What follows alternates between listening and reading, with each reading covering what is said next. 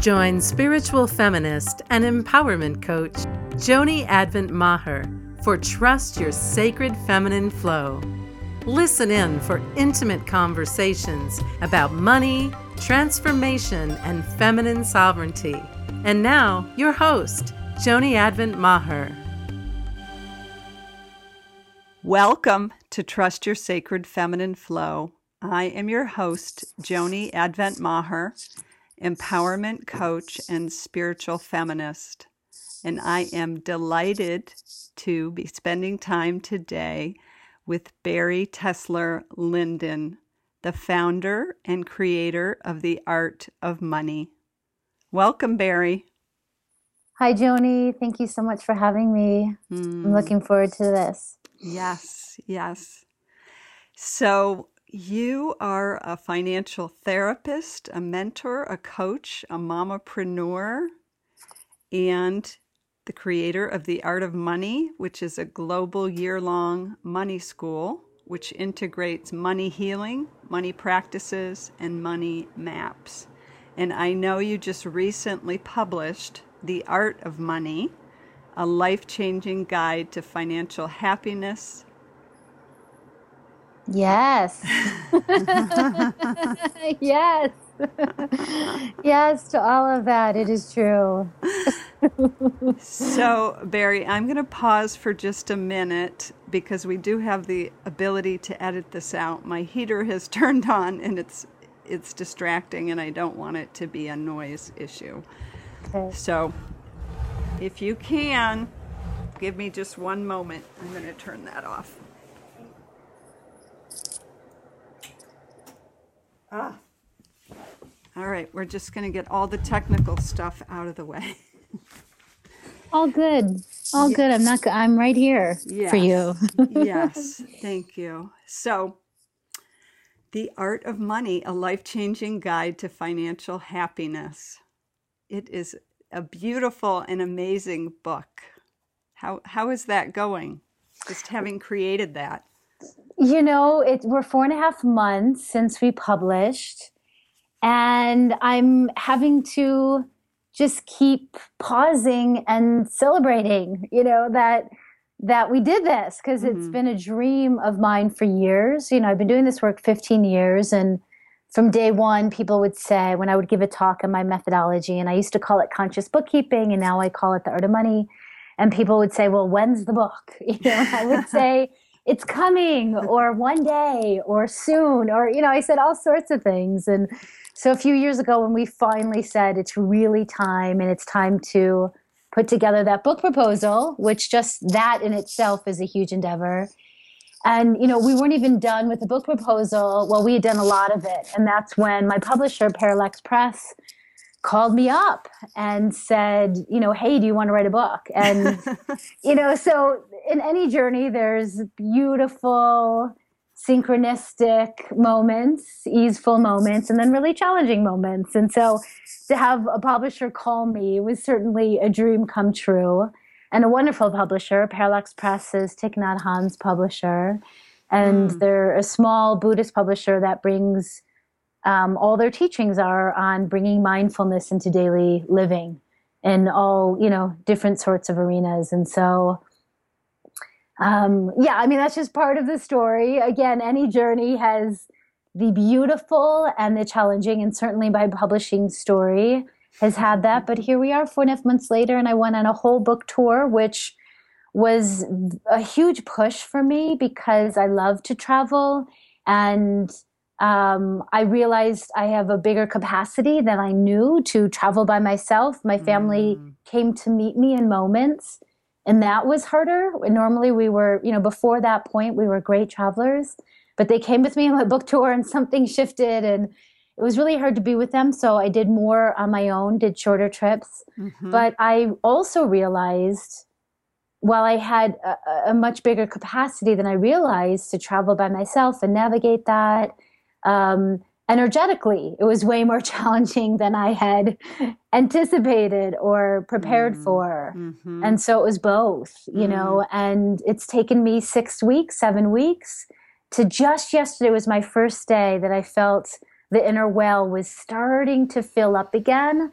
mm-hmm. and I could feel some of my vibrancy coming back. And I normally don't like to push that hard. That's mm-hmm. not my way. And yet, I always dreamt of a book tour with lots of wine and chocolate, you know, and it was some of that. And certainly every book reading I loved and the the the breaking bread with people I loved, you know, mm. and the travel was or being away from my family, that part was hard. So here we are four and a half months later and the book's doing really well as far as uh, yeah, I can tell you numbers if you want. You know, it's like no one talks about their numbers or we're not supposed to or um, anyway, it's oh, doing really share your, well. Share your numbers, and we'll celebrate those numbers. Thank you. And before I say what they are, it's important for me to say that numbers are, you know, one piece of the story or one way to measure mm. how we're doing. It's not the full story. Just like the amount of money in our bank accounts um, at any given time is not the full story. You know, it's part of the story. And, you know, numbers are something that I used to be terrified of. I used to get my bank statements and throw them away. I didn't mm. want to look at my numbers or know them. So to actually learn how to read them, review them, see patterns mm-hmm. has been so helpful, right? But I, I and so I love I do love numbers because I also think they tell a deeper story and there's a lot more going on. Um, but so where, and I didn't even know the publisher's goals when we first set out. So a few months in, I said to my publisher, "What were the goals for the year?" You know, and she said, because I remember her throwing out a number like ten thousand for the year, and she said, "Yes, that's true. We really hope that we'll sell ten thousand hardcover books." Um, and and then I've talked with other authors to learn that unless you're a celebrity, right? That mm-hmm. selling 10,000 books for a year is really good, and that 98% of authors don't do that. Mm. I didn't know that. Mm-hmm. So, it, again, it's just ways to measure. So, we are four months in, and we have sold 7,000 hardcover books and 3,180 um, Kindle versions. Woo! That is cause for celebration. yeah.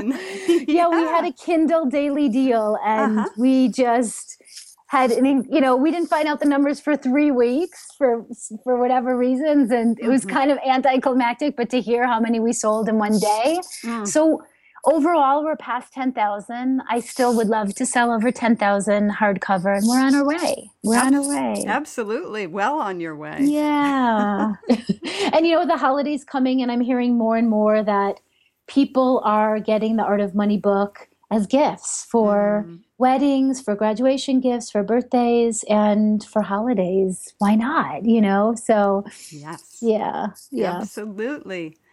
So, can you tell us a little bit more just about the foundation of the art of money or what your approach is? Sure. So, I created this, as I mentioned, about 15, 16 years ago. And it came from a few places. Number one is that I spent almost a decade training to be a therapist and studied somatic psychotherapy. So, I spent my 20s in, at Naropa University in Boulder, Colorado um, steeped in somatic psychology, working in the me- mental health field, hospice, both from the bereavement side, the grief side, mm. and doing overnight care for people that were dying. Mm. Um, I led authentic movement groups for young women for years. That was my main movement meditation practice. Mm. And so that's what I was steeped in in my 20s. I my big topics were sensuality, sexuality, food, body, um, spirituality, and death mm-hmm. and intimacy. Mm-hmm. And that's what I thought I'd be working with. Those were my topics. You know, that's what I thought I'd be doing, you know, for the rest of my life. And my student loan came due. Mm-hmm. And that moment flipped me out, completely freaked me out. And it made me um, realize so many things. One, that this was such a missing piece in my education, my relationship to money, and that I did not receive a financial education, a money education um, at any point along the way, and that it was really missing um, from when I was growing up in small increments from grade school and up. I didn't receive a money education on a practical, emotional, psychological, and spiritual level. And I really thought I was the only one. Mm. You know, how we, in that moment, we just think, oh, I'm the only one. and, you know, I started looking around. And my friends came from all economic backgrounds, from a wealthy family, from a middle class family. I came from middle class from working class. I used to say working class. Mm-hmm. And a lot of my friends who came from that background will tell me when I interview them, nope, I came from a poor family, you know? So mm-hmm. we all have our own words mm-hmm. of how we mm-hmm. define things. And so, mm-hmm. but I started going to people from all different economic classes and backgrounds and realizing that most of us did not receive a financial education from grade school and up. And that we all had strengths around money and challenges around money and things to overcome. And so you know, it was such a terrifying moment because I didn't know how I was going to pay back that student loan. I was making $11 an hour with a master's degree. Mm. And I thought my path to right livelihood was my master's degree. I couldn't see beyond that. I also didn't know how to create a business. You know, I didn't mm. become an entrepreneur until 32. Mm. Um, I, I, you know, it, it, took me until then to realize I really can't work for anyone else. that, that does not work, you know. And it took me until 32 to somehow unravel that. Wait a second, I grew up in an entrepreneurial family. Mm. My father was an entrepreneur, but um, I was rebelling against him and needed to mm-hmm. for my own journey and path because I'm a lot like him.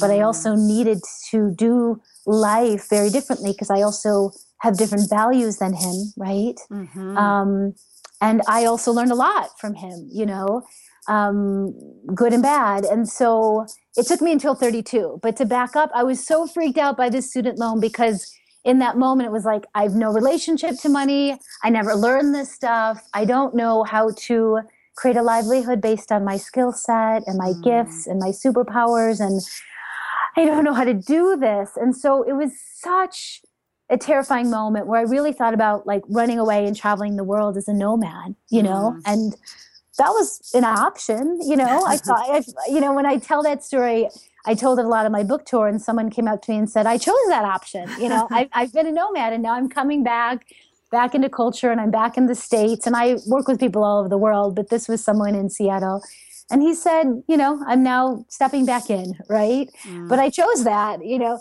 and it was good for that time. And now I want to do something different. And so in that moment, I realized that I needed to take money on instead of running away from it. I really needed to face it. I realized that if I was going to step into a relationship to money, it had to include all of the tools and practices and qualities that I was bringing to every other area of my life um, I needed deeper meaning. I needed playfulness. I needed creativity. Mm. I needed mindfulness and compassion. I needed love, on and on, right? And I, you know, just, I felt I was zapped with a mission mm. um, in that moment and over the next few years in mm. who I met and a mentor that I met and on and on. And I felt I was zapped with this mission so that I could learn how to have a healthy and savvy and creative relationship with money. Um, even as a creative person, as a dancer, as a therapist, somatic therapist, mm. and that I was going to create a methodology to help as many people as I could around mm. me and just started learning from the ground on up how to do bookkeeping and then had a whole bookkeeping business for a few years for coaches and artists and therapists and contractors and they just they could care less that I had a master's in psychology. They just threw their bookkeeping at me and said, "Do this." You know, oh my God, did I learn so much about them, about their patterns and spending habits, and you know. And then at some point, it became so clear that I wanted to integrate all the deeper training mm. as a therapist with all of these the language of money, with the systems of money management, and these tools and practices that I was starting to create and put them all together. And it happened. There are many other many other parts to the story, but I met my mentor, my first money mentor, my first spiritual money mentor, Tamara Slayton, in Sebastopol, California, 15 years ago. And she was the kind of woman who was always looking at the edge of culture, saying, What are some of the biggest taboos mm-hmm. um, or shadows? And she would take them on. And she was an old school educator. She had five kids and she taught in her home and you know, every, nothing was online. Everything was paper. She was an artist too. And, you know, she created all, all these curriculums and the last few years of her life, she took on economics and money. Wow. And I started doing her bookkeeping, and we would have money dates and discussions. And then, you know, pretty soon into our connection relationship, she said, It's time for you to give a talk about your work. And I was like, What? Mm. you know, like, mm. I, I work with one person or two people. I don't speak, you know, in front of a room. And she just looked at me as she did. And it was, you know, a look of young lady it is time. Get yourself prepared and ready, whatever you have to do. It's time. And, you know, I went out on a walk in the woods, and that's where I get a lot of information. Mm-hmm. I still walk on uh, my mountain, my favorite mountain in Boulder, Colorado. I did this mountain in my 20s and early 30s. I'm back in Boulder as of the last eight years. I'm walking the same mountain almost every day. Mm. I bring a lot of questions to this mountain. I get a lot of answers. I listen, and basically, this was in Sebastopol, California. There wasn't a mountain, but there was woods. And I asked, you know, what is a framework or concepts or some kind of pathway to bring back to my community um, to help them have a conscious, healthy, on and on and on, whatever your words are, you know, relationship to money. And got these three phases. Mm. that you know just came to me i like ran home we were living in me and my husband my he was my boyfriend at the time a 350 square foot cabin mm. and he immediately got out white paper put it on the wall and we mapped out the three phases of the art of money methodology which back then was conscious bookkeeping and now they're money healing money practices and money maps mm. and back then it was financial therapy values based bookkeeping life vision planning and i went and gave my first talk and you know was terrified and did my best to stay in my body and used all my somatic tools you know to do that.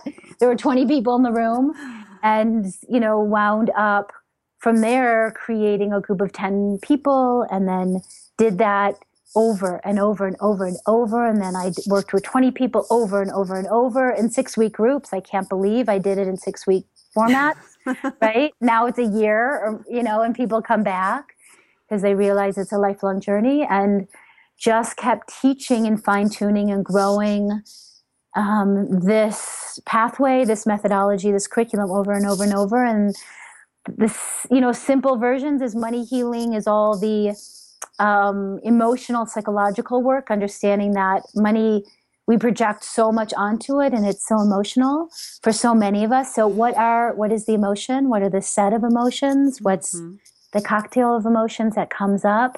I want to really help people in shame. I do a lot of work around what's your money story, family of origin, lineage. We do a lot of forgiveness work. You know, that's there's so much more to say. That's the money healing. Then we move into money practices, which is learning the language of money, setting up a bookkeeping system, making it more creative and fun, which is adding our values in, renaming things mm. and learning how to create a financial support team. And then the third phase is money maps, which is all about what phase of life are you in and creating a map based on basic needs, what you consider basic needs now, not five years ago, not, mm-hmm. you know, five years. Comfortable lifestyle and ultimate lifestyle. And there's so much more in the money maps phase about how do you make good money decisions from small, medium to large and it's where the planning, the visioning, the dreaming, and the numbers come together. Right. And I, I think you've used the term dancing with your money or dancing with your money map. And I, I really have responded to that.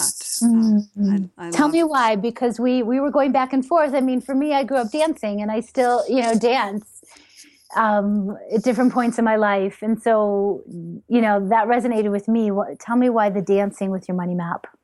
Well, because for me, just the, the whole title and purpose of this podcast, Trust Your Sacred Feminine Flow, is really about that fluidity you know, it is about that give and take. It's about the kind of being present and grounded in who and what the reality is at the moment and and then how we create with that or how we flow with that so the dancing with money to me is an expression of of basically that same essential process mm. if that mm. makes sense yeah yeah yes so one of the one of the tools I know that is like the hallmark of your work, which I would love for you to share about, is the body check-in. Yes. Yeah, so this is uh, probably my favorite tool and will always be my favorite tool, you know, and it's where we begin and where we are in the middle and where we end, you know. Mm-hmm. And this came directly from my somatic training as a therapist. And, you know, when I was going to start a business for the first time, when I was starting to set up my own bookkeeping system, when I was starting to have money dates with my husband, which we've had for 16 years, and they weren't fun at the beginning. Now they are, you know, but they weren't. Um, or as I'm parenting my eight year old child, you know. Um, I knew that I needed to bring these somatic tools. They they could not be left in the dust. It, it's the foundation for everything for me. Mm. Um, even how I grow the business and how mm-hmm. I listen and how I move and what choices I make. And so for me, uh, this is this tool, the body check in, is inviting you to pause and stop for 20 seconds at a time or a few minutes at a time and ask yourself to check in with your body and check in with anything that's going on on the inside on a physical level, on a sensation level, on an emotional level, and with your breathing, with your breath. And, you know, I invite people to do this in all of the daily money interactions that we don't even at first realize how many there are. There are mm. many, right? They're happening all the time. And it could be um, going to have a money conversation with your spouse, your partner, with your parents, with a child, with a client. You know, it could be going online to look at your numbers. It could be sitting down to pay your bills. It could be going to the mall or the grocery store.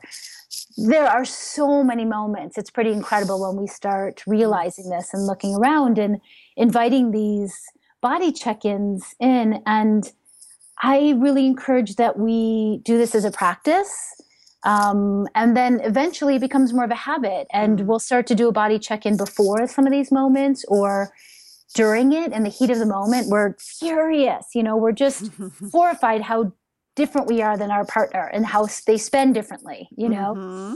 Mm-hmm. and that's just true with mm-hmm. most two people. We will spend or save or give or earn and invest in different ways, right? And at first we're horrified. and we're like, we get the credit card statement and we're running towards them while they're in the shower, you know? not, a, not a good move, but that's what we do. And so body check in in the heat of the moment. Come back, check in, let yourself notice, right? Um, or after. Sometimes we leave the mall with a bag or two bags and we realize, what the heck just happened? You know, where did I mm. go? So for me, body check ins can happen before, during, or after, or all the above. And it's really a way to gather data, information about our money stories. Mm. And, you know, for me, it's the concept of awareness is mm-hmm. where we mm-hmm. begin, and that leads to understanding. And that leads to being able to have choice to make changes, right? And so I know that's so simple and there's so much more going on. I'll say one more thing is that usually I like to end my body check in after I, I let myself notice what's going on in a physical level or sensation, emotional level, and what my breath is doing. Mm-hmm. I'll say, okay, what's one little adjustment I can make right now that would be really supportive? So, loosening my jaw, mm. little shoulder shimmy, deeper breath, you may add a mm-hmm. few of those little mm-hmm. adjustments, but that's how I like to complete a body check in because, you know, emotions can be scary at first or they may feel overwhelming at first. And, you know, so I'm wanting us to um, do these little body check in in small, little bite sized chunks. Maybe it's really only 20 seconds to begin. Mm. And then we pause, you know, and and add in a little adjustment that would be helpful. And then we do another one. So that's that's the body check in. And people say they love my work, they love the year long program, they love the book. And the one thing that has been the most life changing, mm-hmm. I mean, there's mm-hmm. many things, but mm-hmm. more and more, I get the I get the body check in was the practice that was the most life changing for me. Yes. Yes. And that that's why I wanted you to share about it today because it is it, it is a powerful tool that you can use in, in, in any setting, any situation. Certainly, and and some of us are doing in other settings, and we've just never thought, what about with my money stuff? You know, bring it over here too. So so many of us have all these tools and practices that we are living, and that we have in all these other areas of our life. We can bring all those over to our money relationship. We really mm. can, and we need to. Mm-hmm. And so that was something about um, I'd worked so hard on how to listen to my body again and translate the messages and, you know, not override and come back to myself. And then with money, it was like it was this separate, disconnected thing mm. until I realized wait a second, all these tools and psycho spiritual practices. Um, which a lot of people call feminine practices. Yes. And I, you mentioned that too, which, which is so interesting for me because I never even used that word, you know, but I have been told by many people this is so not masculine. It's so not, um, and yet it's just what's natural to me. I didn't set out to say I'm going to create a feminine approach yes. to money management, and yet that's clearly what we're doing, right? There's yes. so many yes books on traditional financial management, some written by women, many written by men. There's hundreds of them, and there, there's some good ones, and they all talk about the same stuff about saving and paying down debt and investing. And there's so much more going on.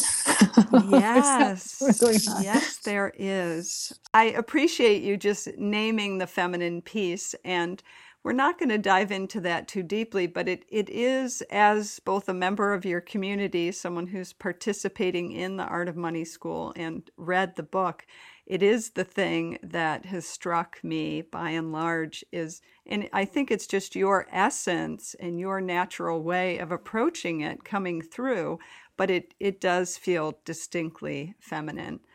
Um, mm-hmm. And I personally feel like the face of finance and the face of money is is shifting as that new way comes in. So I don't know if there are any other pieces either about the feminine for you or if you think about that idea of feminine flow and how it has shown up in your life, maybe even relation to the business or the art of money. Um, anything you'd like to share on that? Yeah, there's a few things that are coming to mind. Um, one is going back to that, you know, my main practice was authentic movement. Mm-hmm. That was a movement meditation practice. And it was about closing my eyes and getting quiet and listening in to my sensations and following them through into movement and sound. And so there was a lot of deep listening. Mm. Um, and so even when I was setting out to create a business and I had no business training, I had no bookkeeping training, I had no marketing training. and all of that terrified me. If you would have told me, you know, in my 20s this is what I was going to be doing, I I would have been pretty surprised, maybe impressed, but you know, really? Yes. And wow, I can bring all of my sensitivity mm. into the way I create mm. my work and a mm. business model. And I mm. can create a business model that honors energy and my sensitivity and health and family. What? You know? Mm. Um, and I've just, and so there's a few things. One is that I've never been a fast paced grower. Mm. And um, not that that's a masculine or feminine thing, but. Mm-hmm you know i've always i have always been such a deep, deep listener that i feel i've grown more in slower incremental hmm. um, steps along the way yes. and haven't been into big list growing or won't do anything that doesn't feel good to me. Mm-hmm. So I will, you know, go at a pace that feels good. Mm-hmm. Um, I have to. That's just, you know, how I've done it. Um, there's that. There's th- this was, you know, I reevaluate my business models. Um, every so many years. And yet, sustainability has been so important to me because the first few years, just like most businesses, cash flow was up and down and all around. And I felt at some point as though I was living in an apple orchard in California, mm-hmm. and I felt like that the metaphor was I was eating all the apples off my tree, and everyone else was as well. And there were no mm-hmm. apples left, you know? Mm-hmm. And so I in that moment i just decided to create a board of directors i was a sole proprietor mm-hmm. you know but i decided i'm going to create a board and and i invited five people from this little community in town to help support my vision mm-hmm. and we met i don't even remember if it was every few months it might have been once a month i don't know but they said yes and wow. so you know there was that and then soon after that i started having women come to me and say hey, Bari, I am um, in corporate accounting and mm-hmm. I'm taking a yoga training on the side and I want to be on your team. Or mm. I'm I'm ta- I'm in graduate school to be a therapist and I'm doing bookkeeping to help pay for it. I want to be in your team. Mm. And I I was like, what team are you talking about? you know? And but it made me realize that I we needed each other and and I created a team and it was it, it, it, you know i started giving my free talks about my methodology because that's what i love to do and could do really well and mm-hmm. would give a free hour an hour and a half talk about the art of money methodology it was a conscious bookkeeping methodology back then and then everywhere i could you know mm-hmm. women's uh, circles business events you know any whole foods anywhere and then people would um, sign up to work with one of my bookkeeping trainers or financial coaches that were under my umbrella, mm. and I, or they would sign up for my group, you mm-hmm. know, which at the time was probably a ten person group or, twenty. Mm. Um, so there was that that listening. There was one more story that I want to tell, and this was this was five years ago. Um, well, there's so many stories about this feminine masculine thing. Yes. I'll tell two more. So one more is uh, this was nine years ago, and I turned 38. And for my whole life, I didn't think I was going to have children. I didn't think it was my path. Mm oh my god i can feel the tears and i woke up. In that in my 38th year and i just simply changed my mind and i realized that the only next step on my path was to have a child and to have a, a son named noah and um, wow. you know so i've been with my husband for seven years he was and i started dropping little seeds and he was like uh, we had signed the contract no children what are you doing and i you know just continued to drop seeds all year. And then we did some therapy really quickly. I sat there quietly, which when I want something, I'm not quiet. I'm, my husband says I can be a, uh, freight train, right? I only pull out the freight train card. I call it my Jaguar. My Jaguar. And Excellent. I only pull her out in moments when I'm just so super clear, you know, that this is our next step. And my husband always thanks me, you know. Yes. But so I was super clear, but I that this one I didn't pull out the Jaguar. I sat there quietly in therapy while he did really deep work around how he's different from his father and mm.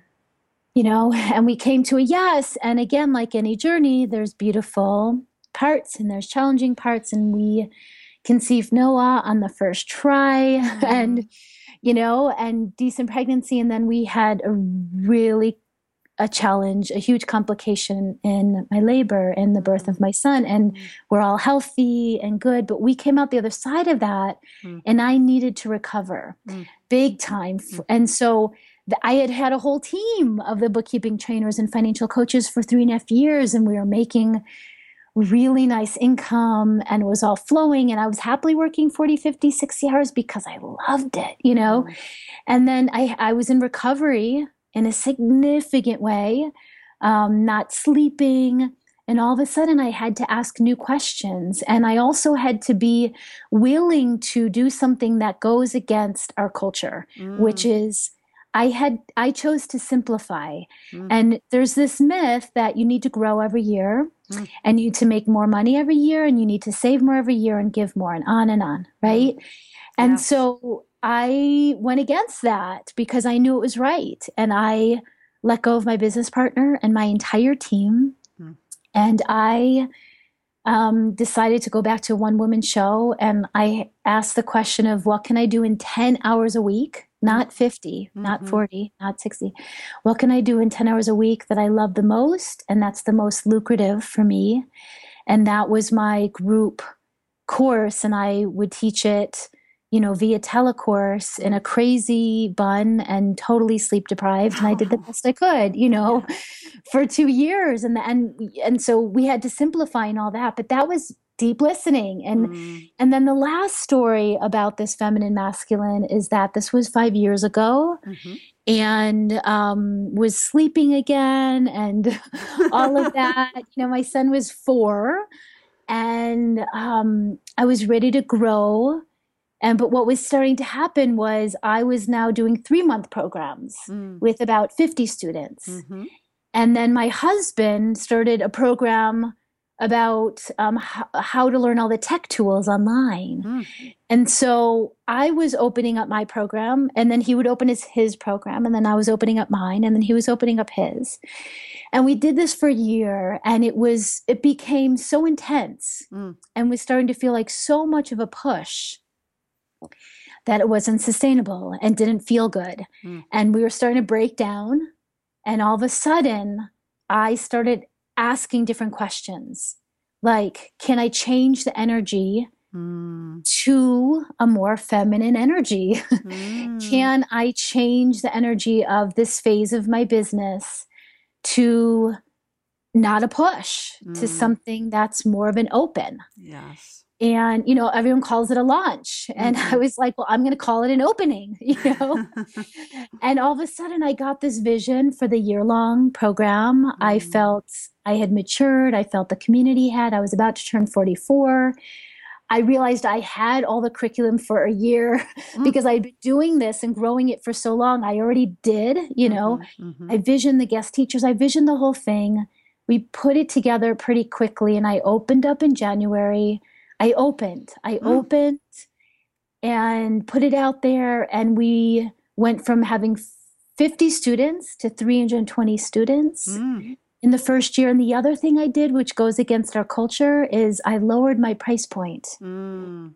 And, you know, there's also a myth you're always supposed to be increasing your fees yes. because that shows your true value, you know, or that, yes. you know. Yes.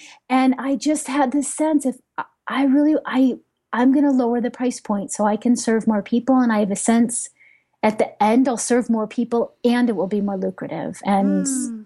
that's what it's been. And now we're entering, we're about to enter the fifth year of the art of money in this year long teaching format. So that's, those are just, oh my God, there's so many more, but those are just a few stories of the, the, the softer feminine approach. Yes. and i think there's moments for creation and a push like a book tour or you know yes, of course. Yeah yeah. Right. It really needs to be the the dance and the marriage of both.